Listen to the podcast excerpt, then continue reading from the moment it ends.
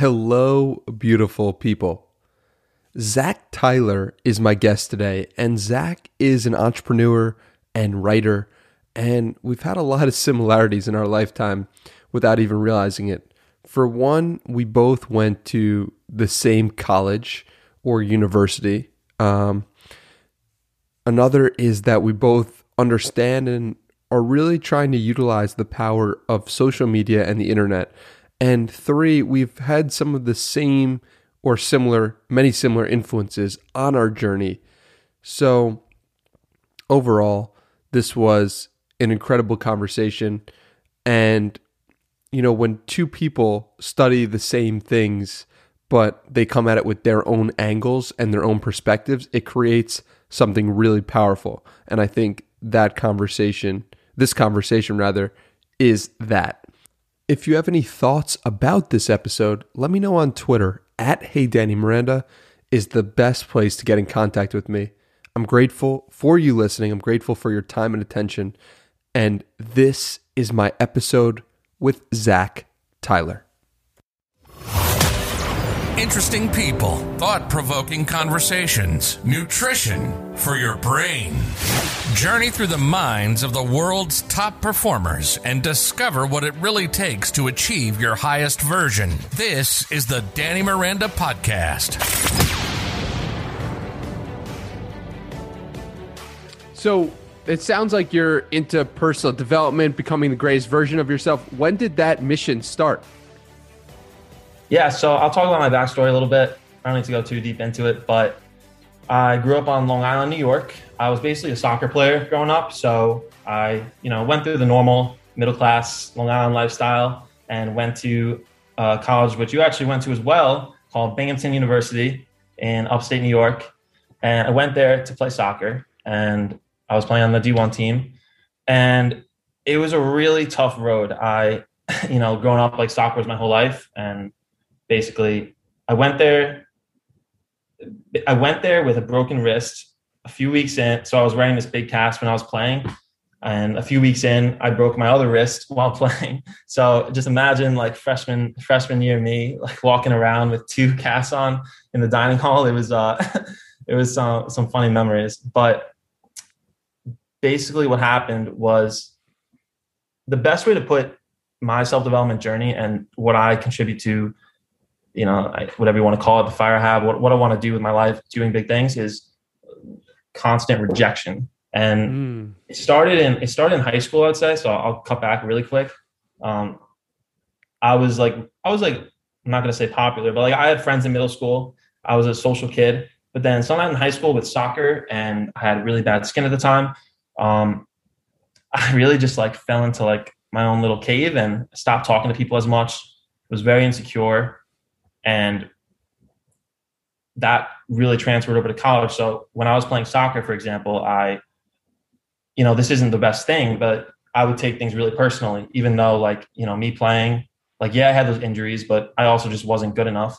And I would come home from soccer and just lay in my bed and watch Netflix and not talk to my teammates. And, you know, that's not a good way to start college. And that kind of rejection carried over for the next few years, where I, the story gets better, by the way. I know right now it sounds kind of depressing, but it sounds amazing. Uh, then through every high comes a low, you know, like, yeah, yeah. Well, it, there's like a pattern. And then, so the second season I was coming in, the second year at Binghamton, going pretty well. I was getting some playing time. And then I, this German on my team, just, like, hit me with a, hit me with an elbow, and I had to get uh, nose surgery, 'cause I broke my uh, septum really badly. Couldn't breathe. And then I actually transferred to another college to play soccer. And then there I completely tore my, like, quadricep. And so that was like a two year in recovery. And at that point I was just like, all right, it's time to stop playing soccer. And 'cause I basically spent this, this, at, like, that kind of rejection, but especially, like, and look, this is kind of selfish, but, like, I basically spent, I did three seasons of soccer, and it's, it's a lot of, if you ever played a college sport, you know, it's a big commitment, but I spent three seasons, like, watching other people succeed and play. And, like, yeah, I like being part of the team, but, you know, like, I would go and run into huddles and celebrations, and uh, it sounds bad, but I would just kind of feel dead inside. I would be like, I did not do anything for this. This was not me. And that kind of created something else to, pr- I still had something to prove, you know? And so, like, if you've ever read, did you read the Navalmanack? Or you've heard of Naval, obviously, right? Yeah. In his book, he, did you read it? Yeah, we we discussed uh, Eric Jorgensen. I had a nice interview with him, episode sixteen. There you go. Yeah. So in his book, Naval talks about how uh, if you're rejected by society early on in life, it's really a gift because mm. you're more likely to go and do your own thing. And I think that is a big part of what happened to me. And also the fact that I just, like I said, I felt like I had something else to prove. I didn't succeed early on. And when I stopped playing soccer is when the self-development really started happening. You know, I basically just went, was in the gym for three hours a day, torturing myself, you know, at a curl machine. And, you know, I physically, physically got into better shape. And that was around the time when I started getting uh, more entrepreneurial. And that's really where the shift happened. So what was the lowest point of that journey? You have so much there, but like, what was the point when you're like, all right, I don't know, it, you know, like what, what were you thinking in those low moments? And, and what was the lowest point if you had to put a, a moment on it? Yeah, sure. So there's a pretty specific one.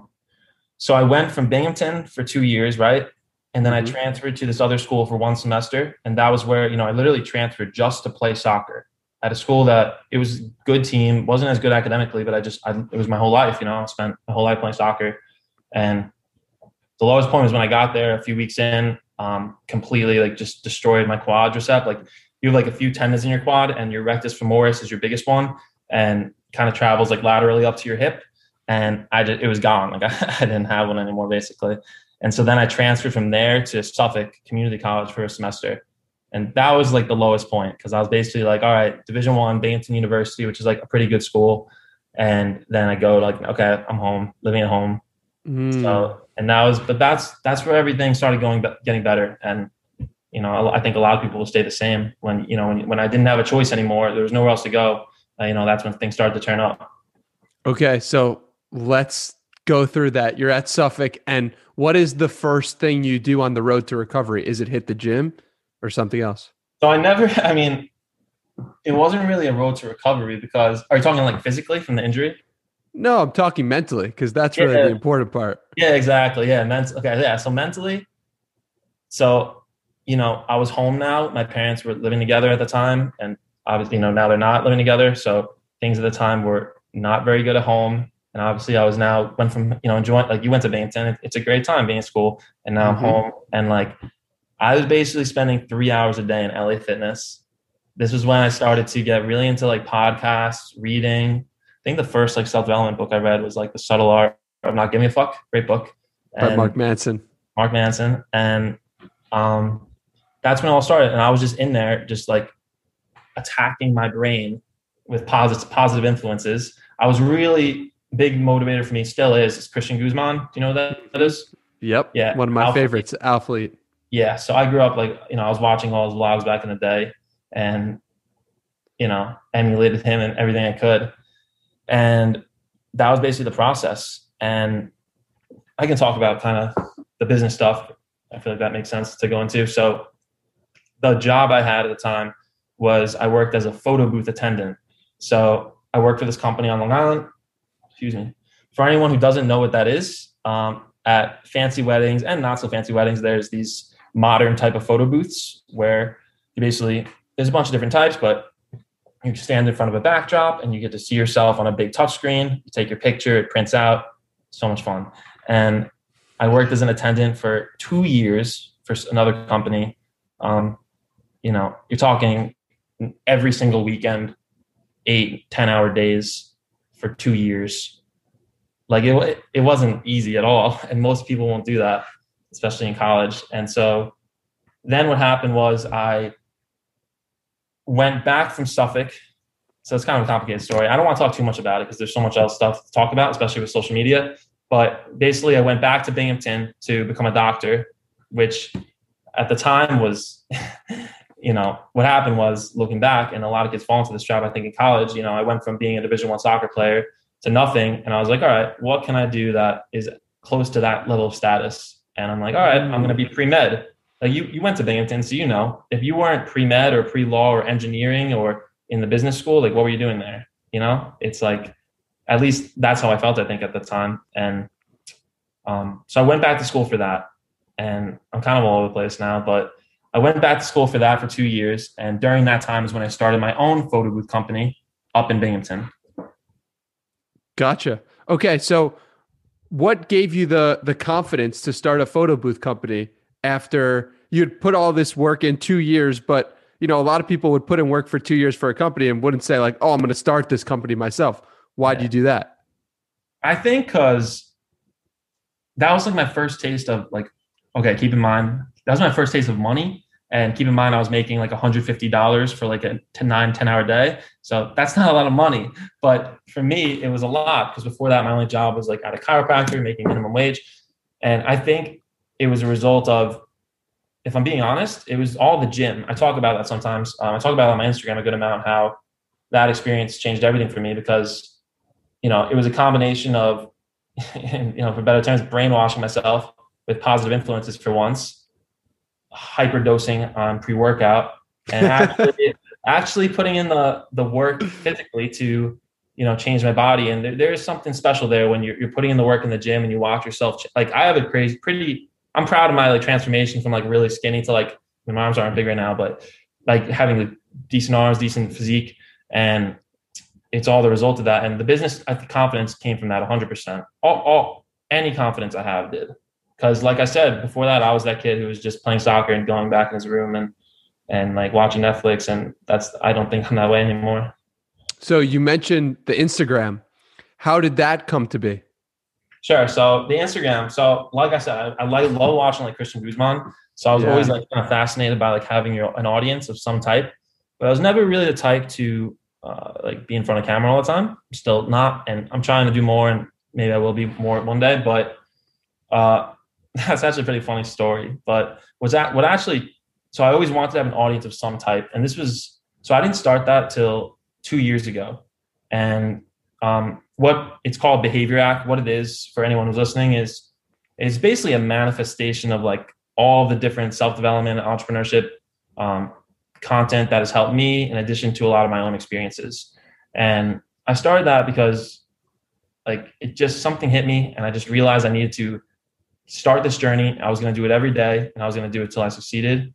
Another thing that succeeded, I'll just be completely honest, is I was seeing a girl at the time who had like ten thousand followers. And in Binghamton, I'm, I'm serious. I'm not going to lie. In Binghamton, I love that was a, it. In Binghamton, that was a big deal. And so, and like, cause she was like the, the girl in Binghamton who had like all these followers. And I was like, like, well, I, I can, I can have followers. Like I can do this. And obviously like she was doing it like for like, I hope she doesn't listen to this. She probably won't, but, um, I'm so curious who it is.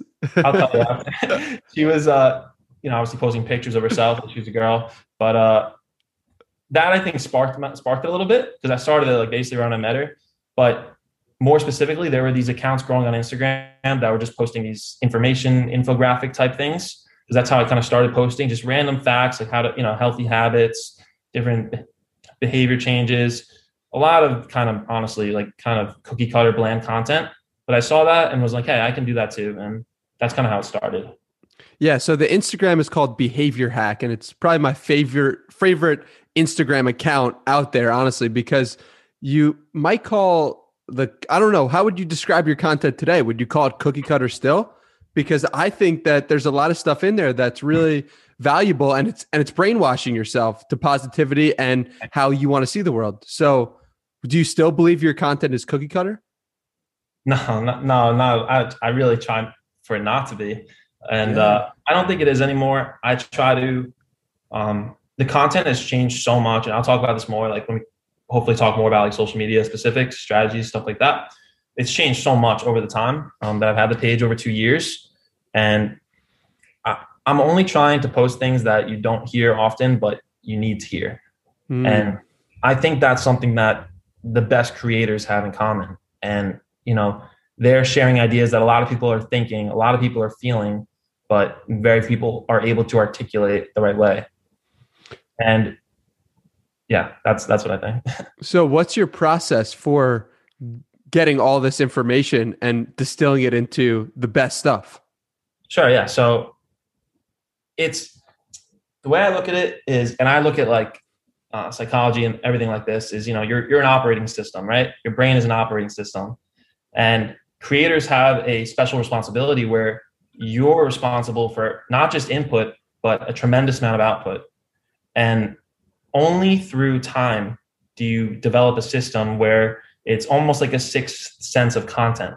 And so the way I look at it from a really, uh, I mean, now from a simple standpoint is you have all these inputs all the time, whether they be books you're reading, tweets, videos you're watching, random shower thoughts, you know, thoughts you have while like going crazy at the gym, uh, conversations, right? All this stuff. And you have to find a way to distill all of that into content, a, co- a format of content that you know will resonate with your audience. And I look at it as, you know, um, someone I think, you know, he found it was Jack Butcher, and he talks a lot about constraints. And he obviously has an amazing constraint with visualized value, but I think it can be uh, elaborated, like from my example, which is, you know, a few different types of posts. Like I know how to take this idea, this input, and put it into this output that will work with the audience. That's basically a big picture of how I, how I think of it. And how long did it take you to get to that point? A really long time, like a long time. Yeah. And it's a long time and it's a long process, but the, you know, I say this, I've said this to a lot of people who are starting social media and whatever they want to do. It's, you know, it's a very simple three-step process that you have to commit to. Create every day, study what works, do more of what works, as long as it's contributing to your end goal, you know? And, and people, uh, people miss the, the last two points, I think. So, okay, break that down for me. What what do people get wrong about those last two points? The number one thing is an obsessive attention to um, data, and not just your data, but other people's data.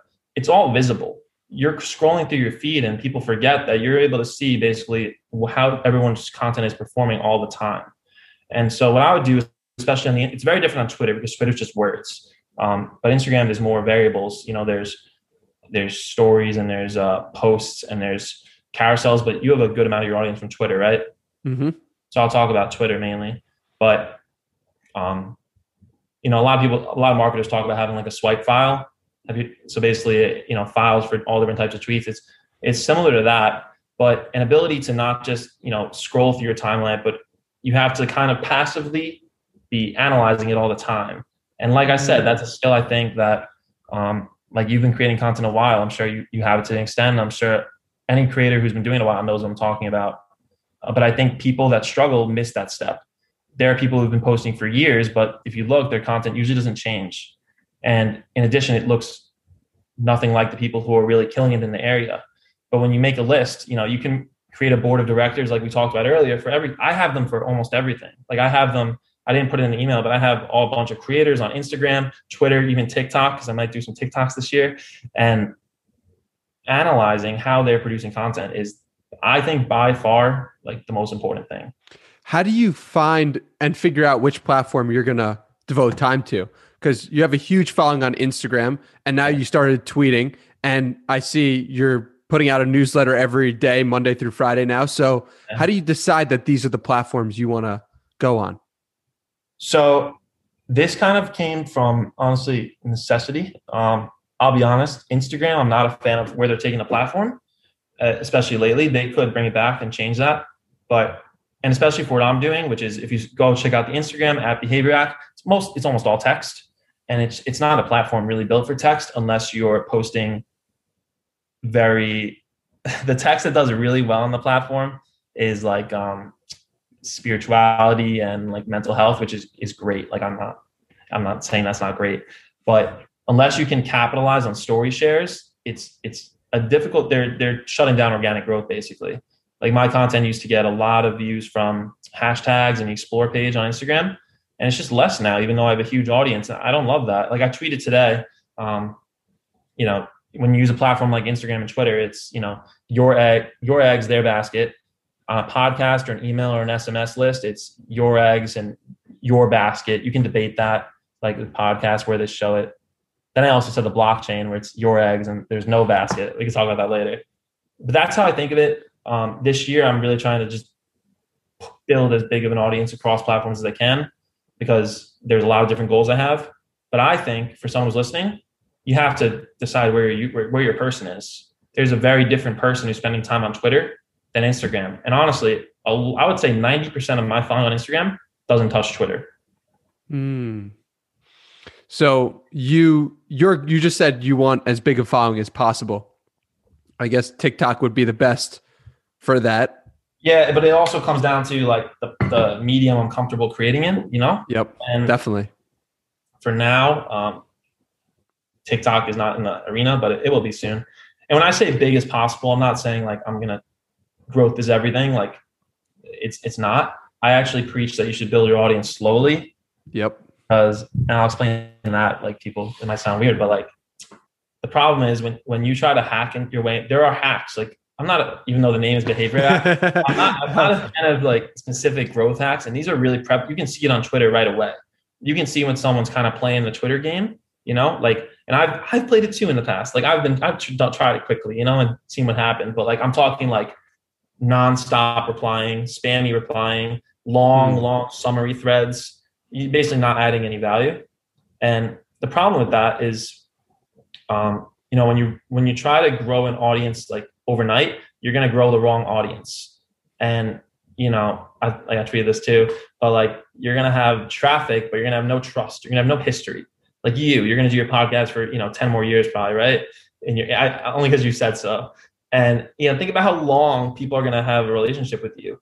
And that doesn't happen when you try to play the system and, and do it overnight. And so while I'm trying to grow as big of an audience, I'm trying to do it the right way. Yeah, that makes sense. So, you also mentioned just now your goals and how you have big goals for what are you planning on doing with this audience? So it's tough. So I'll run you basically through the, the last year because it's honestly changed a lot. And I've spent a lot of time debating what I wanted to do with it because um, there's a lot of options, I think, for me and, and everybody. Like you could do whatever you want with your audience. You could start at your general likable guy and very positive. You could start anything and people would support you, you know? And that's the benefit also of growing your audience slowly and doing it the right way.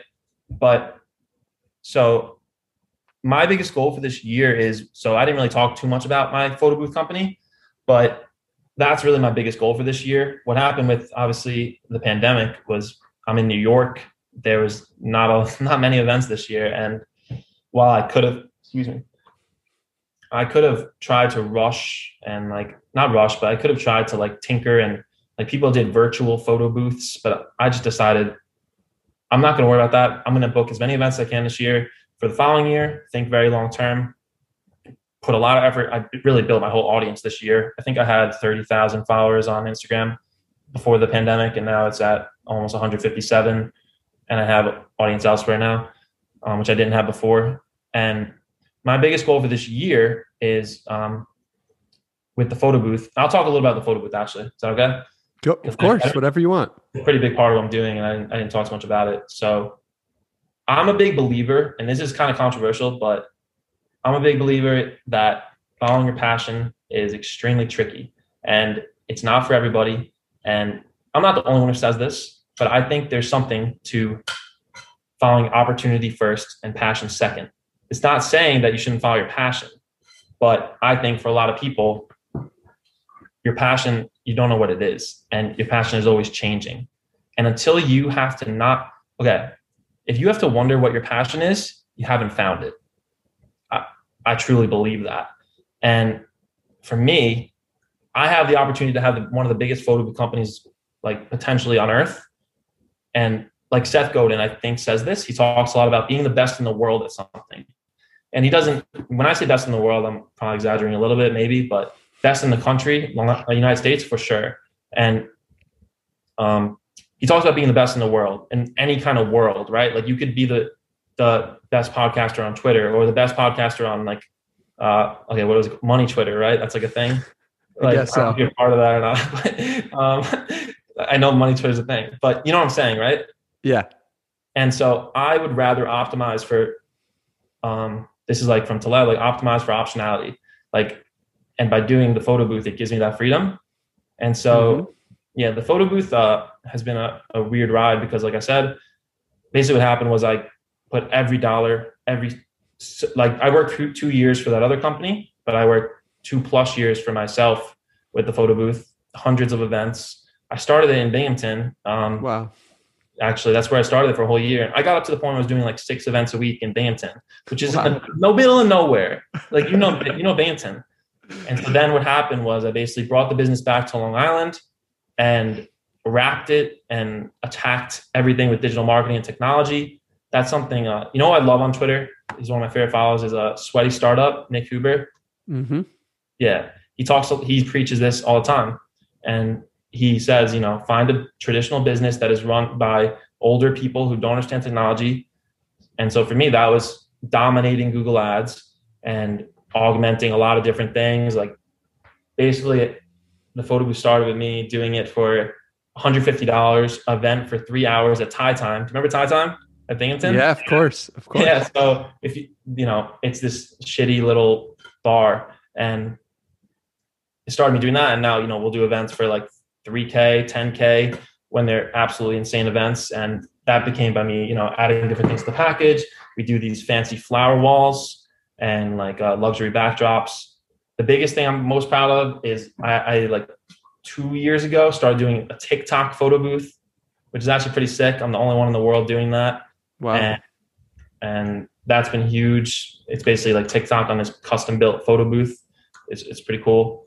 And yeah, so this year the goal is Um, during like I've, you know, we have a ton of events booked for this year and next, and really blowing up that company so that I can be completely separate from it. So that's running without me. And it's not the easiest business to run without you because it's so physical. There's so many, uh, it's a lot of physical items and, uh, it's a lot of timing. You have to t- organize events, but that's the, my number one goal for this year. In addition to building the audience. Now with the audience, there's a few things I want to do because that's, I know probably relates to a lot of people listening to this. Um, so something that's important also to say is, and I don't see a lot of people talking about this, but there's a difference between being a creator and having an audience. And what I mean by that is, let's use an example. Someone who's business, like I'm trying to think of an example without, this isn't talking down this at all, but there's people whose entire business is relying on them making content on the internet, which is totally great. There's nothing wrong with that at all. And I'm probably going to be doing that for years, but um, with the stuff I want to do, but there's also something to having just an audience. So that's someone who has an audience. They have people listening to them. They have access to the, you know, they're, they're following, but they're not relying on them for projects. And I want to be in that camp as much as possible. Um, But until then, I'm going to spend the next few years going heavy with content. In terms of what I want to launch, I want to do some type of paid community with the audience I have in Behavior Hack in terms of curated content like I do in the newsletter, um, access to me, more different groups based on niche interests. That I think is going to be really big this year. I think you're going to see tons of creators launch paid communities. Long term, I want to – so I've been doing like kind of private consulting Um, for different content strategies cross-platform, because that's kind of what I've gotten decent at. You know, posting across Twitter and Instagram and newsletter, doing that without taking over your life. I want to bring that into more of a creator studio slash agency, more, you know, an official thing this year. But that I'm waiting because of honestly what's happening with uh, with N F Ts and decentralization. I think the landscape for what it means to be creator is going to be so different this year. And long-term, Um, basically the vision that I have, like the five, ten year vision, right? Like you posted the other day, your, your ten year vision, that stadium. I want to have some type of education company that, so one thing about me is I'm very against college for almost everybody. I spent five years in undergrad. I graduated. Like a lot of entrepreneurs dropped out. I, I didn't drop out. I graduated and I, you know, I don't regret anything, but I didn't need to be there. And there was no other choice for me. And I think it's changing with uh, ed tech and everything happening there, but I want to create some type of education platform with extremely pragmatic uh, courses and mentorship for people to want to start businesses, whether that be growing a podcast, growing a following on social media, or growing a photo booth business or a, a standard type of service business, something that I wish existed for me.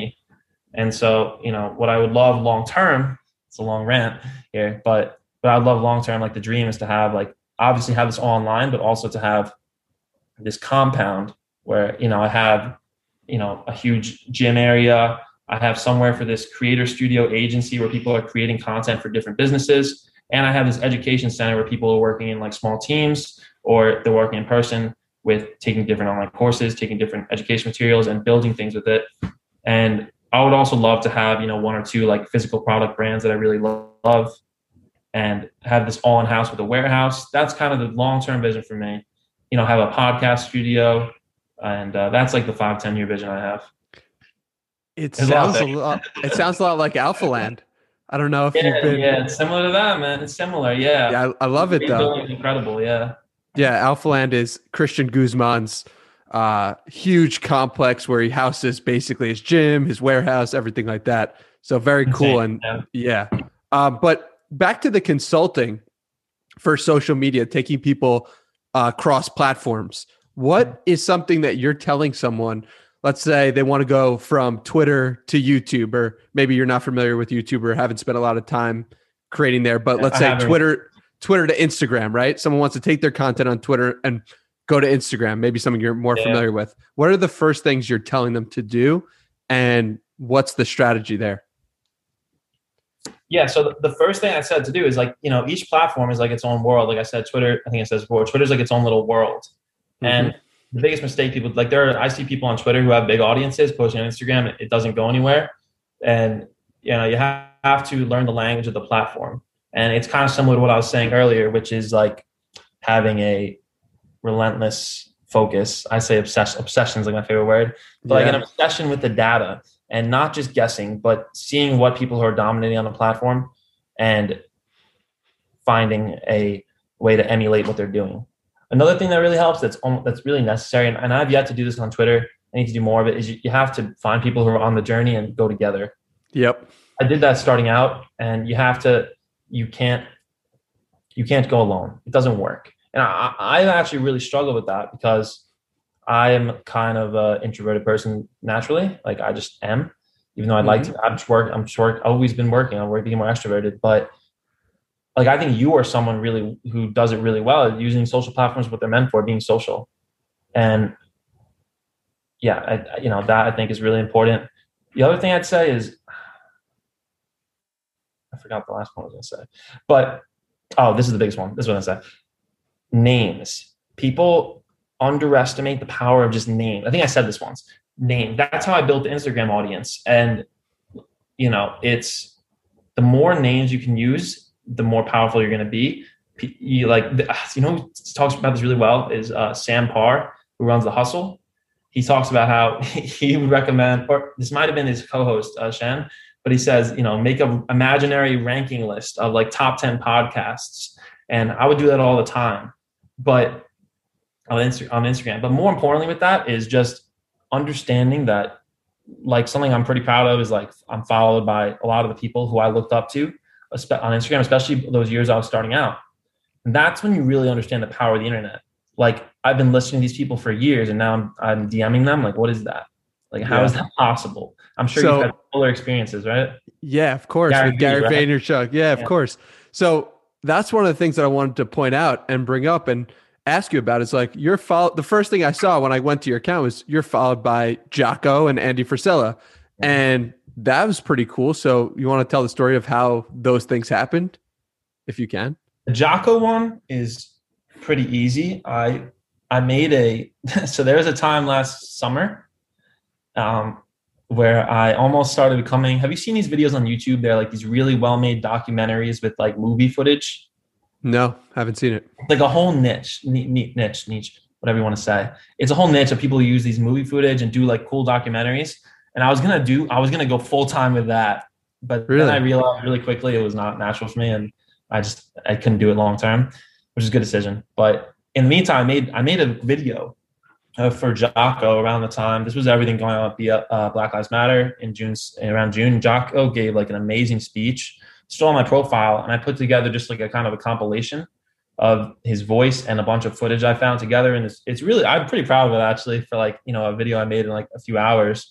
And after I posted that, he followed me. So that's, and he doesn't follow a lot of people. I'm proud of that one. Well, uh, people. We'll put that in the show notes. And is Sorry. it the one where he talks about protesters and yeah, the other side? I yeah. transcribed that as well on my website because I was like, that was amazing. So Unbelievable I, speech. I, yeah. I can't wait to check out yours. But what happened with Andy Frisella? So Andy is one of my biggest mentors. Um, and I say mentor, I mean like internet mentor. He's not directly mentoring me at all, but I've consumed his content for a really long time. Um, he's he's someone who I've actually shared a few short conversations with uh, over D M. Um, that comes from, so I, I used to post a lot more uh, quotes and like content, but, and look, I go back and forth on this. I, right now, I'm in much more of a mindset of being more of a creator than a curator, right? Even though mm-hmm. I've spent, even though I'll be the first to say I spent a lot of time curating, right? Because I still think it's valuable, especially where it's needed. You know, yep. That's the key with curation, I think. There are too many people on Twitter reposting the same Naval quotes over and over. No one needs that. Nobody. No one needs more stoicism accounts. Nobody. Well, well, the thing is, I think you need to understand your place, right? Like, and understand, like, am I adding value here? And yeah. read the room. And it's it's hard to tell, especially when you're beginning, right? Like, yeah. you might be telling someone in the beginning of their journey who's just posting Naval stuff, and eventually they'll get to other stuff like you did. I think first curation comes, and it's it's easy to look at someone early in their journey and be like, what are, what are they doing? Because they just started. So it's easy to say that. So I just had to hop in there. No, I can, I agree with you. I probably made it sound too harsh than I actually feel. It's all good. But I've even posted like, you should curate. Curation helps you find creation. Exactly. I, I think, uh, you know, being a curator first, because what that does, I mean, that's like the Netflix model, right? Netflix posted no original content, and then they found out what, based on data, what content resonated and created their own shows related. And yep. that is like basically how I did my page too. Like in the beginning, I didn't post almost, I, I always posted some original things, but I posted mostly quotes, but I tried to always post things that people weren't seeing. So for example, and there's two ways. So this is what I tell people, if you want to try to use this kind of, this is more of a strategy, and it's, it's a way to connect with people that you're um, obviously want to meet. So there's two types of people who like I would post quotes of, right? And there's the key always though, is that they're not out there posting quotes. They're not out there posting things like this. So for example, Joe Rogan, right? Joe Rogan's not out there posting quotes, but Joe Rogan will never repost. Joe Rogan will rarely repost me. Even if I like make a really good art piece of him, like the odds of him, re- it's t- low odds, right? You have to get a tattoo of him to get reposted. Exactly. So that's next. That's like the next part of the content strategy. But, um, but regardless of that, so there's people like him, right? The problem, so this is kind of specific, but I think it's good. Um, the way I thought of it is there's two types of people, right? Joe Rogan's, who people want to see that content, like um, specific quotes that I would grab from a podcast that were nowhere else, right? People want to see that. Now, people also, but for you to be able to really connect with people that are of less than his caliber, um, there are people like that too. And um, people like, they're, you know, they're still huge, amazing people, mentors, you know, um, like Andy Frisella was one of those for me, where he was able to share my content. He's, he's deep in the trenches, always answering his fans. I'm not saying he's not on Joe Rogan's level, because he is in my mind completely, and most people's minds. I just mean in the sense that he's answering people, his followers all the time. And so, but the key there is doing it in a way that adds value to them. And, you know, a good example of this I'll bring up again is Jack Butcher. He creates these posts of quotes all the time that are so like unbelievably done. Like that's, you know, the way he transforms an idea into something new. That's the key. And so like a good example, kind of summing up all this stuff, is I would find quotes that people were not anywhere else, right? Like one part of a podcast for from Andy Frisella. And I would make these really cool um, cartoon style black and white pictures of him. And I got that idea from studying the data on Gary V, who there was a time where he was posting a lot of cartoon style images, and, and those blew up. And that's, you know, it's a small thing. It's not like what Jack Butcher's doing, where he's creating these original concepts based on ideas, but he's, it's still adding value to them in a way uh, not everyone is. And there were other people I did that for, where they would repost on their feed. And, you know, that was a big way that I grew the audience. But, you know, the general lesson is, you know, you can connect with people if you can provide value to them. People are afraid to though, and they don't realize um, it's less hard than you think. Yeah. I, I always say that everyone is reachable in twenty twenty-one. You just have to be able to craft the right message or give enough value up front to get them to respond. one hundred percent. one hundred percent. One thing I, one thing I want to talk about are your rules for life. I don't know if this was curated or created, but either way, uh, we could probably spend a whole podcast episode on them. And uh, I'll, there's we'll, no name. If there's no name. I wrote it. Those I write like once a week. I'll do like a list, and it's literally just me in the middle of the workout or like when I wake up. Like, all right, here we go. Bam, bam, bam, bam, bam, bam, bam. I um, love it. So first, first few are: no one owes you anything. Your limits are self-imposed. Every day is day one. Obsession is a gift.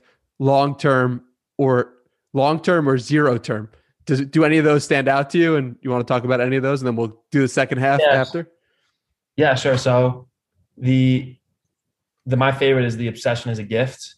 And okay. you know, like I said before, like I'm against a lot what's going on in school. You know, in school, obsession is a curse. In school, obsession means you're a bad student. But in life, obsession means you're talented, and obsession means you're going to go places no one else will. Like, um, you know, you, the more obsessed you get with having a great podcast and being a great host, the greater you're going to be. And, mm-hmm. and that's why I love that one. All the great, all greatness comes from spending time alone, obsessed with something. I, I, think. I totally um, agree. And one hundred percent. The other ones, long-term or zero-term.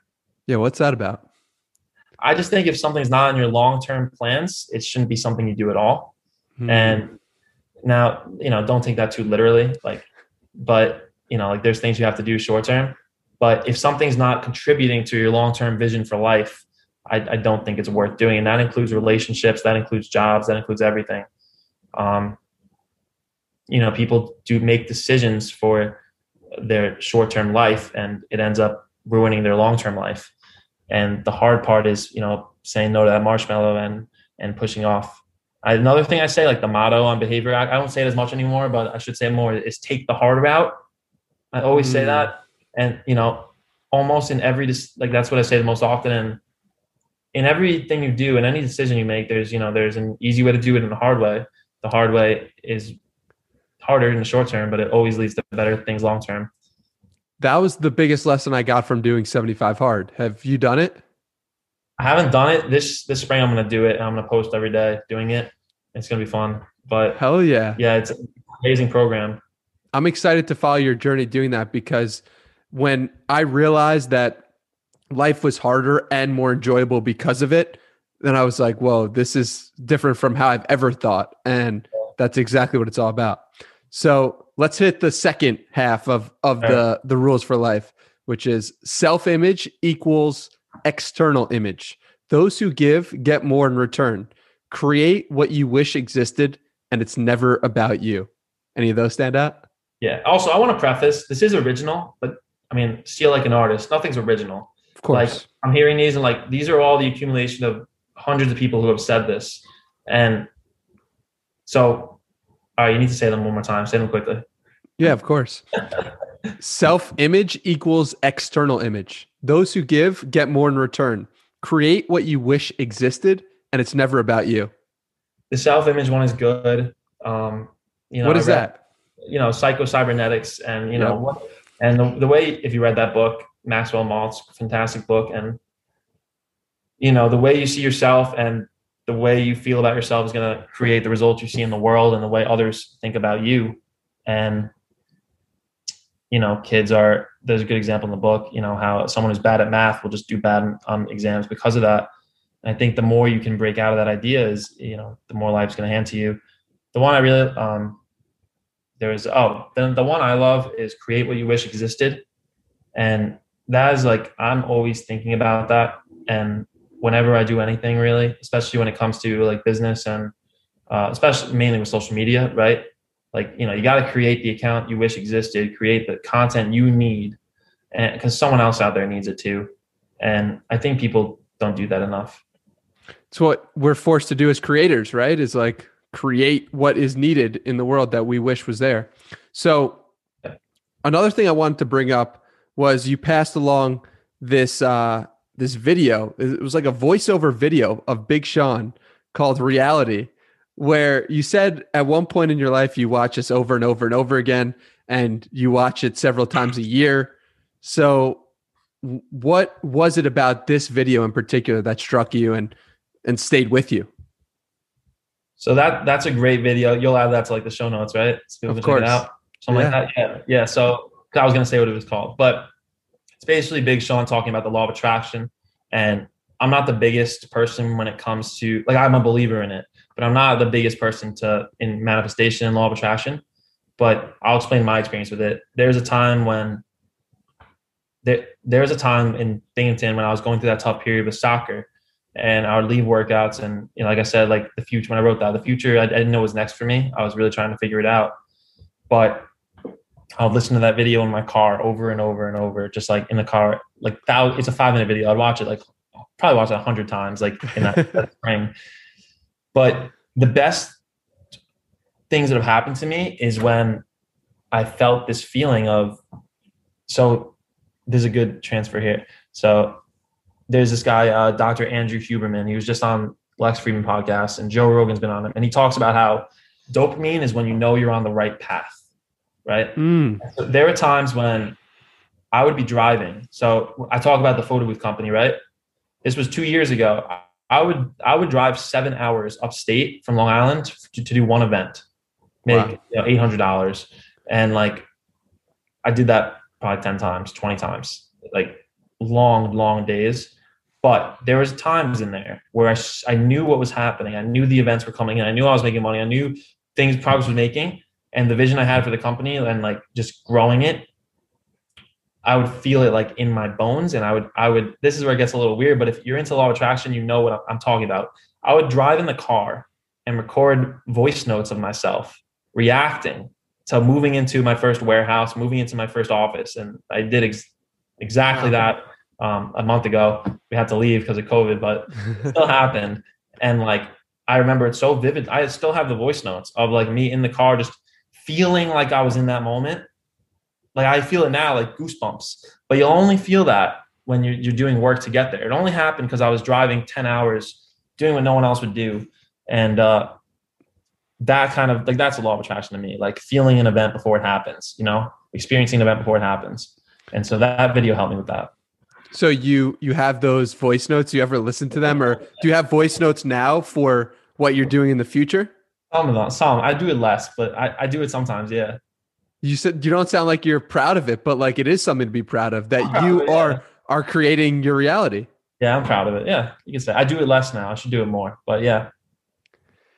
You know, it's really interesting because I feel like in some sense, you're very open about things you've been insecure with from having this conversation.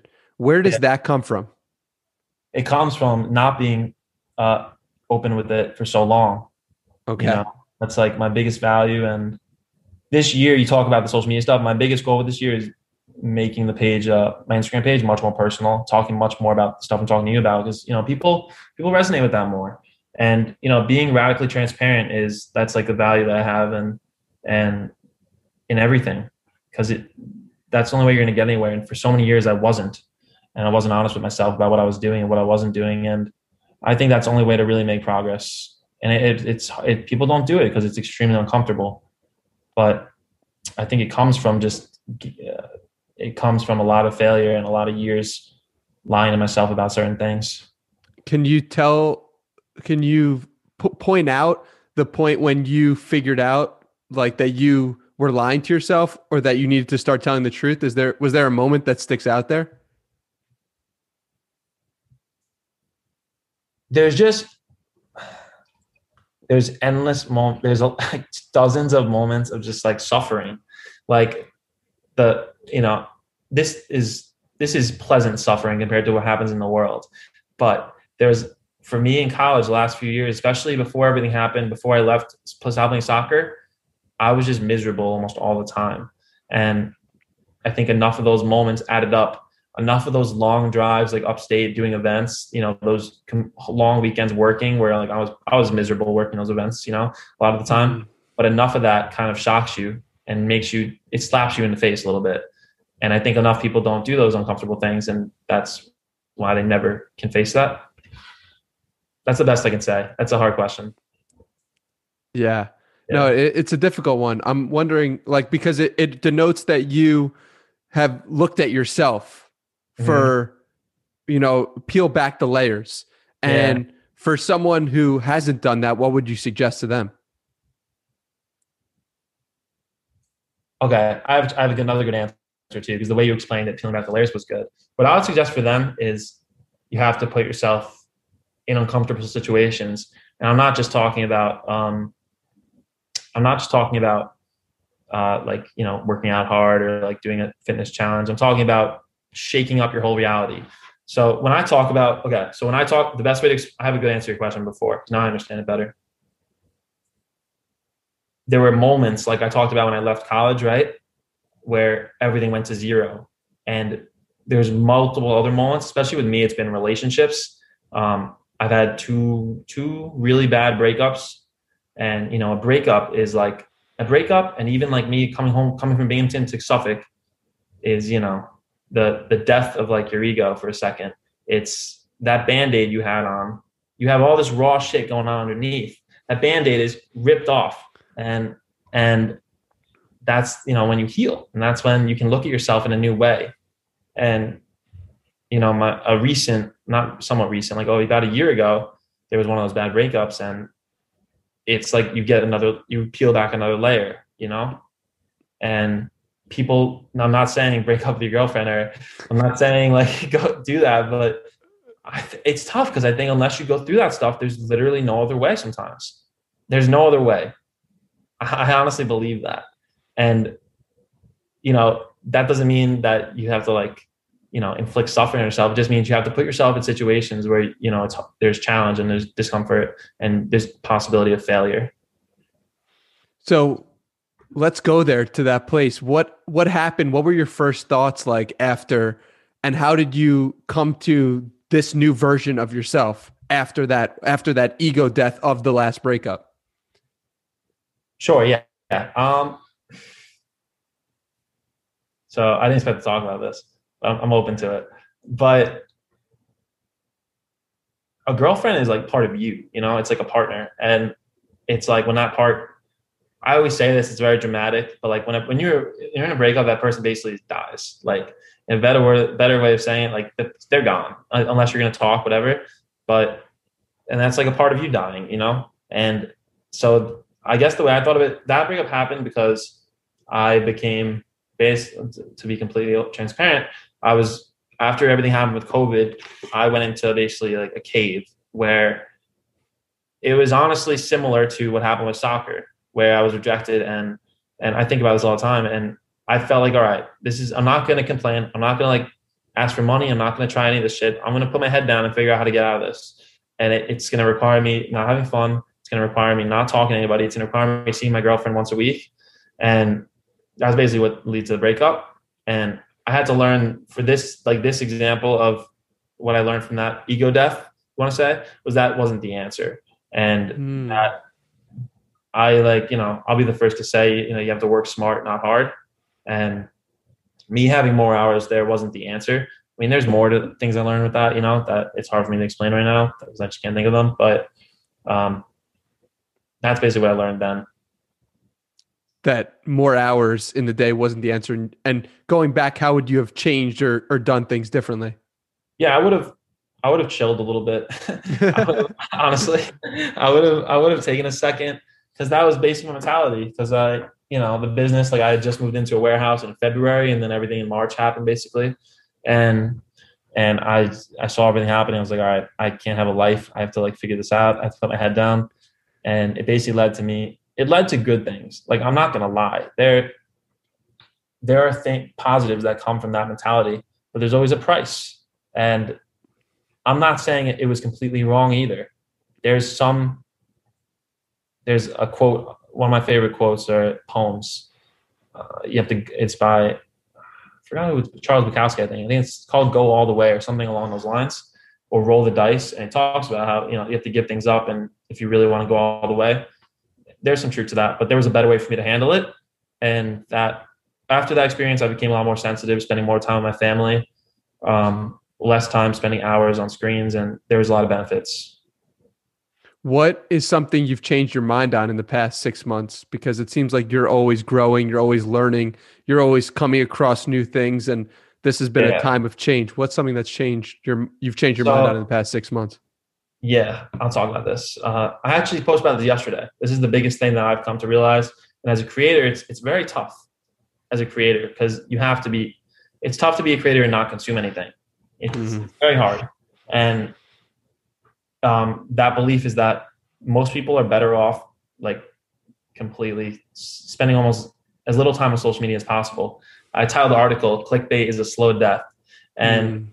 I think for most people, they're consuming way more content than they need. You know, you have to, you have to remember, you know, your data is being used against you and you're seeing stuff you think you need, but it's only because you're being shown it. And, and I think most people would be so much happier spending less time on their phone. I, I've been really trying to, especially when I wake up, and it's been the biggest game changer for me. But the biggest belief is that the biggest belief is like related to this. There's a Taleb quote. Uh, I'm going to misquote it, but it's like, people seek knowledge as therapy. And it's, I've definitely been that person where, especially that time last spring, like I talked about, right? So that, you know, where I was going to the breakup and I was like, all right, I'm going to read every Seth Godin book. I'm going to read all this. I'm serious though. And that's not the answer for almost everybody, you know, and people think it is, but it's not. And, and the answer is deciding what you want to do and doing it. And there's so much content out there. You have to become really good at filtering through it because no one's helping you there. It's up to you. How do you balance that where your job is to provide content and then, you know, you have people consuming it, but in your mind, you're thinking, because I've struggled with this myself. It's like in your mind, you're thinking, well, is this right that people are consuming it because they're better off not even looking at their phone? So should I not publish this content? How do you think about that? Look, I struggle with this too all the time, all the time where I'm part of the problem, but you're ultimately not.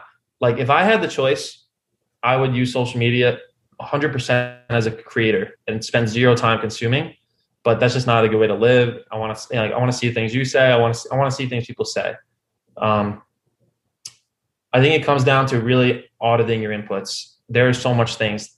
I think most people would be okay unfollowing eighty percent of people, and making kind of a, a good tactic is do like on Twitter, you can do lists, or on Instagram, you can do like a burner, like a backup account, unfollow some people. I think it's okay. Like you should normalize unfollowing people from high school. Like, if you don't want to see this, like you got to think about it. Like you're spending minutes of your life every single day watching people you don't need to watch. Like just because if you don't, if you're not close with these people, I think that's one people play people to start. But for creators, like I said, it's a similar concept. What do you need? What do you not need? Who do you feel close to that you want to keep in contact with? Who do you not? And get rid of everything else. And also just, you know, putting some restrictions on yourself. It's easy. It's easy to say, I'm not going to use this. It's hard to be like, all right, I'm going to use this, this amount. I'm not going to overdo it. That's what I say. Moderation is sometimes harder than extremism. Exactly. Yeah. I, I, I'm totally in that boat too. So this has been an incredible conversation. Do you have anything to add? Any, any last words or last thoughts or anything you want to leave with the audience with before we go to the close? Is there any other questions? Or is this that is it, that? my man. This is it. I'm thinking, do you want to talk about like, so I'm writing an article right now, which I think would be interesting to you and some of your followers, called The twenty thirty Creator. Do you want to talk about mm, that for a second? Absolutely. Yeah, I feel like I feel like you'd be interested in this. What is so, that all about? twenty thirty Creator. It's it's early. Like I'm trying to. I really like these deep dives into like trends and where things are going, and I think that this is kind of out there, but I like talk. I love talking about it, so like I'll just say it. Uh, They, my fascination with creating content right now is not anything short term. Like it's not. I, I actually, a lot of times I've debated it. That was my biggest thing over the last year was, do I want to put myself out there more or do I want to put myself out there less? But when, you know, you look back in your life, what will you want versus not want? I think over the next ten years, you're going to see something really special happen with people on social media platforms and platforms in general. Uh, especially with everything happening with the blockchain and decentralization. Creators are, people don't realize this. So you know, like I talk about creators are like superhuman, right? And like the first time I felt this was like, I was in the forest running and I had a thought. I had a good amount of followers on the page, the Instagram at the time. And I basically had this thought and posted it really quickly. And it went whatever you want to say, viral. People started sharing it on their stories all the time. That's like a big thing on Instagram for me. Like people always share the stories, and like, you know, a few hours, like eighty thousand people had seen it. And like, it's a small example. It's like, like, what is that? Like, how, how is that possible? And like, you got to think what's going to happen over the next the ten years is are, have you heard of the metaverse? Hmm. That idea? Explain it to people. So I'm okay. First off, with all this stuff, I'm nowhere close to an expert. It's really only been the last few months where I fall in love with this stuff. But the metaverse is where, you know, the digital and physical wor- worlds come together a lot more, and people can go between different digital entities. So like someone could go from Fortnite to Call of Duty instantly and, and retain their value, their valuables. What's happening is obviously the digital world is gaining priority over the physical.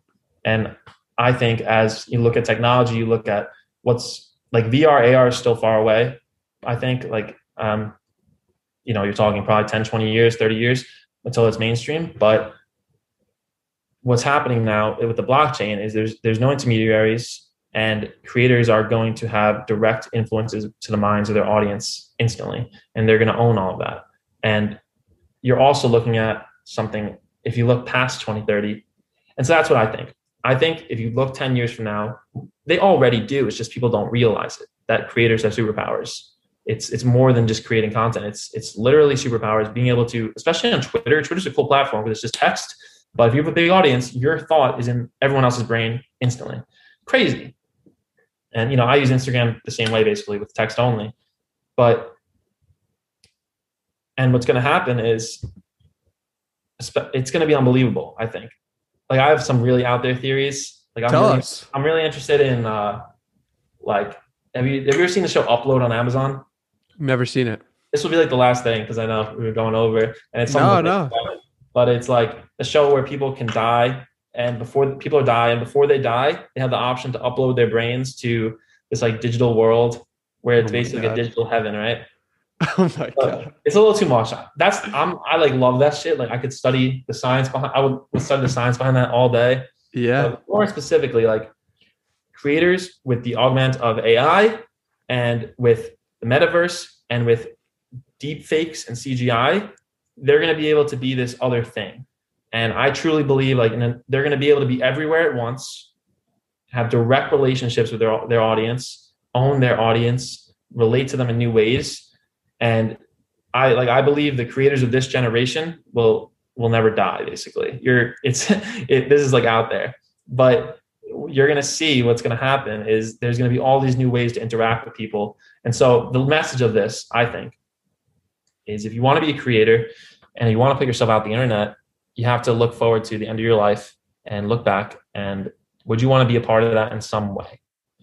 And what I would recommend for anyone who's in that position is don't look at it in a short-term perspective because you'll only get short-term results. You have to look like like what you're doing. You're, you plan on doing this for a really long time. And that's where all the, the treasure will lie. And I think over the next ten years, it'll be something special, especially for people who've been doing it. That's it. Zach, this has been so much fun. Where can people find you if they want more? Yeah, so I know a lot of your audience is on Twitter. So I'm on Twitter at Behavior Hack, B H A V I O R, Hack. Um, I'm on Instagram at the same uh, username, and you can subscribe to my newsletter. I write a short newsletter Monday to Friday where uh, I just write some quick thoughts and give some recommendations, and you can subscribe. The link is in my Twitter bio. That's the best way to find it. And that's it. And you definitely should subscribe. It's one of my favorite newsletters, and those links will all be in the show notes, danny miranda dot com slash podcast. Thank you again, Zach. This has been a true pleasure. Thanks, Danny. You too. Beautiful people, that was my conversation with Zach Tyler. If you have any thoughts or feedback about this episode, let me know on Twitter at Hey Danny Miranda. I'm looking forward to hearing from you. And remember, video versions of these podcasts are available on YouTube as well. That's Monday, Wednesday, Friday. I appreciate you tremendously for listening until the final moments. Thank you, thank you, thank you. And I'll see you guys in the next one. Peace.